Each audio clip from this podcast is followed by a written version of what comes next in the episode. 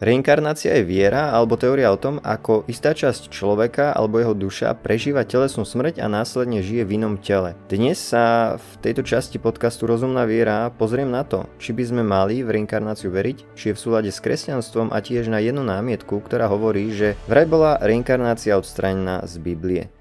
Takže začnem niektorými myšlienkami o reinkarnácii. V 4. storočí svätý Ambrós argumentoval nejak tak, že by nebolo možné, aby človek schopný rozumu mal schopnosť prejsť na nerozumné zviera. A teda vlastne migrácia duši medzi ľuďmi a zvieratami sa zdá byť rovnako nemožná ako rozmnožovanie medzi ľuďmi a zvieratami. Ďalej by som povedal, že ľudia sa nesprávajú tak, ako by mali dušu, ktorá žila pred narodením ich tiel. Cirkevný autor Tertulian sa v 3. storočí zamýšľal, že ako je možné, že keď duše odchádzajú v rôznom veku ľudského života, že sa vrátia do jedného rovnakého veku. Všetci ľudia sa totiž rodia s dušou dieťaťa. Ako je však možné, že človek, ktorý zomrie ako starý, sa vráti do života ako dieťa? Neprítomnosť zvierat či kojencov, ktorí sa správajú ako dospelí ľudia, je dôkazom proti teórii reinkarnácie. Obhajcovia mm, môžu povedať, že hoci duša obýva nové telo, jeho spomienky a osobnosť nie. Toto však zdá sa robí z reinkarnácie ekvivalent vlastne neprežitia smrti. E, Irenej v druhom storočí sa pýtal, ak si nič nepamätáme pred našim počatím, ako potom obhajcovia reinkarnácie vedia, že sme všetci reinkarnovaní? Čiže táto teória protirečí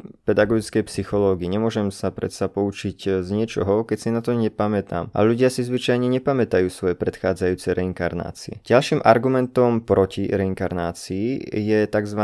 populačný argument. E, to znamená, že vlastne reinkarnácia sa opiera o tvrdenie, že nové duše nikdy nie sú stvorené ani zničené. Duše sú len znovu zrodené v inom tele. Za tohto predpokladu by však mal vždy zostať nezmenený počet ľudí. Avšak to nie je pravda, pretože dochádza k rastu ľudskej populácie. Čiže ak duše nevznikajú ani nezanikajú, prečo potom rastie ľudská populácia? To môže byť vysvetlené len e, tvorením nových ľudských duší. A to je v rozpore s teóriou reinkarnácie, kde sa dokola tie isté duše prevtelujú do iných tiel. Vedci sa tiež zhodujú, že život na Zemi začal pred niekoľkými miliardami rokov. To popiera ideu, že duše sa celú väčšnosť prevteľovali do iných tiel. A čo by som ešte chcel povedať je, že táto teória protirečí psychológia zdravému rozumu, pretože názor na dušu ako na niečo uväznené v cudzom tele popiera prirodzenú psychosomatickú jednotu. Vlastne ničí prirodzenú jednotu tela a duše a zahrania, povedal by som, že až taký ponižujúci názor na telo, že na telo ako na,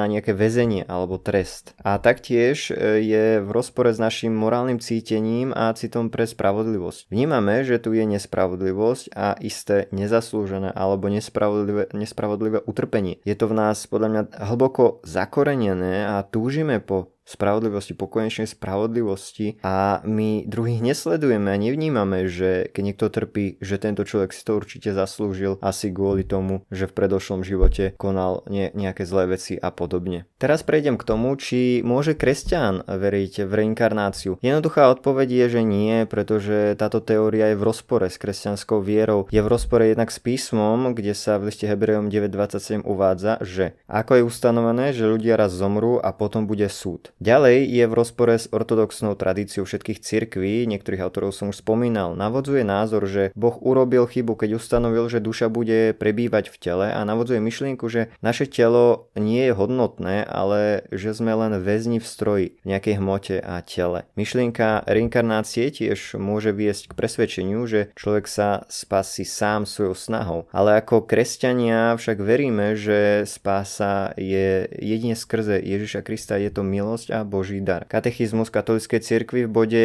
1013 uvádza toto. Smrť je koniec pozemského putovania človeka, času milosti a milosrdenstva, ktorý mu Boh dáva, aby žil svoj pozemský život podľa Božího plánu a rozhodol o svojom konečnom osude. Po skončení nášho jediného pozemského života už sa nevrátime do iných pozemských životov. Je ustanovené, že ľudia raz zomrú. Po smrti nie je prevteľovanie, reinkarnácia. Katechizmus tiež citoval vlastne list Hebrejom. A v bode 366 katechizmus hovorí, cirkev učí, že každú duchovnú dušu stvoril bezprostredne Boh. Nevytvorili ju rodičia a že je nesmrteľná. Nezaniká, keď sa pri smrti odlučí od tela a znova sa spojí s telom pri konečnom vzkriesení. A teraz prejdem k poslednej časti tohto podcastu a to je potenciálna námietka, ktorá sa môže objaviť a ktorá znie, že, že reinkarnácia bola nejakým spôsobom vyňatá alebo odstranená z Biblie. Niektorí tvrdia, áno, že v prvých storočiach e, bola táto teória odstranená z Biblie napríklad na Nicejskom koncile. Zachované spisy z prvého Nicejského koncilu e,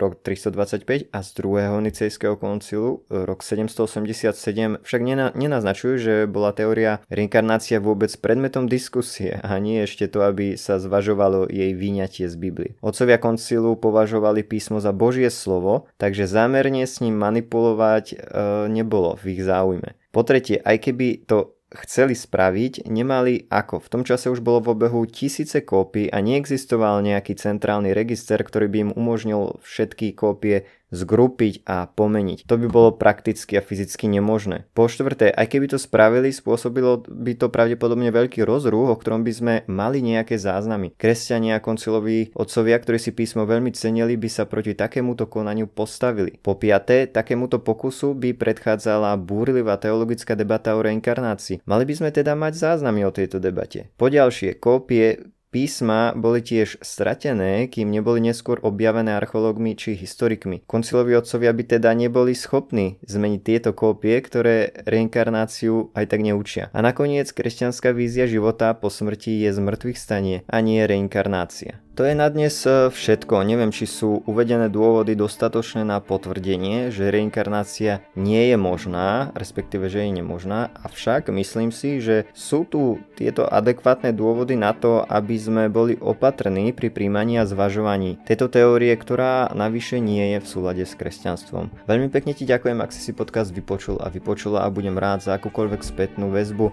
a prípadne ak mi dáš vedieť, čo si ty o tom myslíš, alebo mi môžeš dať nejaký tip na ďalšiu tému podcastu. Určite budem rád, ak budeš podcast zdieľať, ako o tom dáš vedieť ostatným. Eh, podcast je dostupný na rôznych platformách, aj na YouTube, na Spotify, aj na TikToku, aj na Facebooku, aj na Instagrame, takže určite uh, sleduj a maj ešte pekný zvyšok dňa.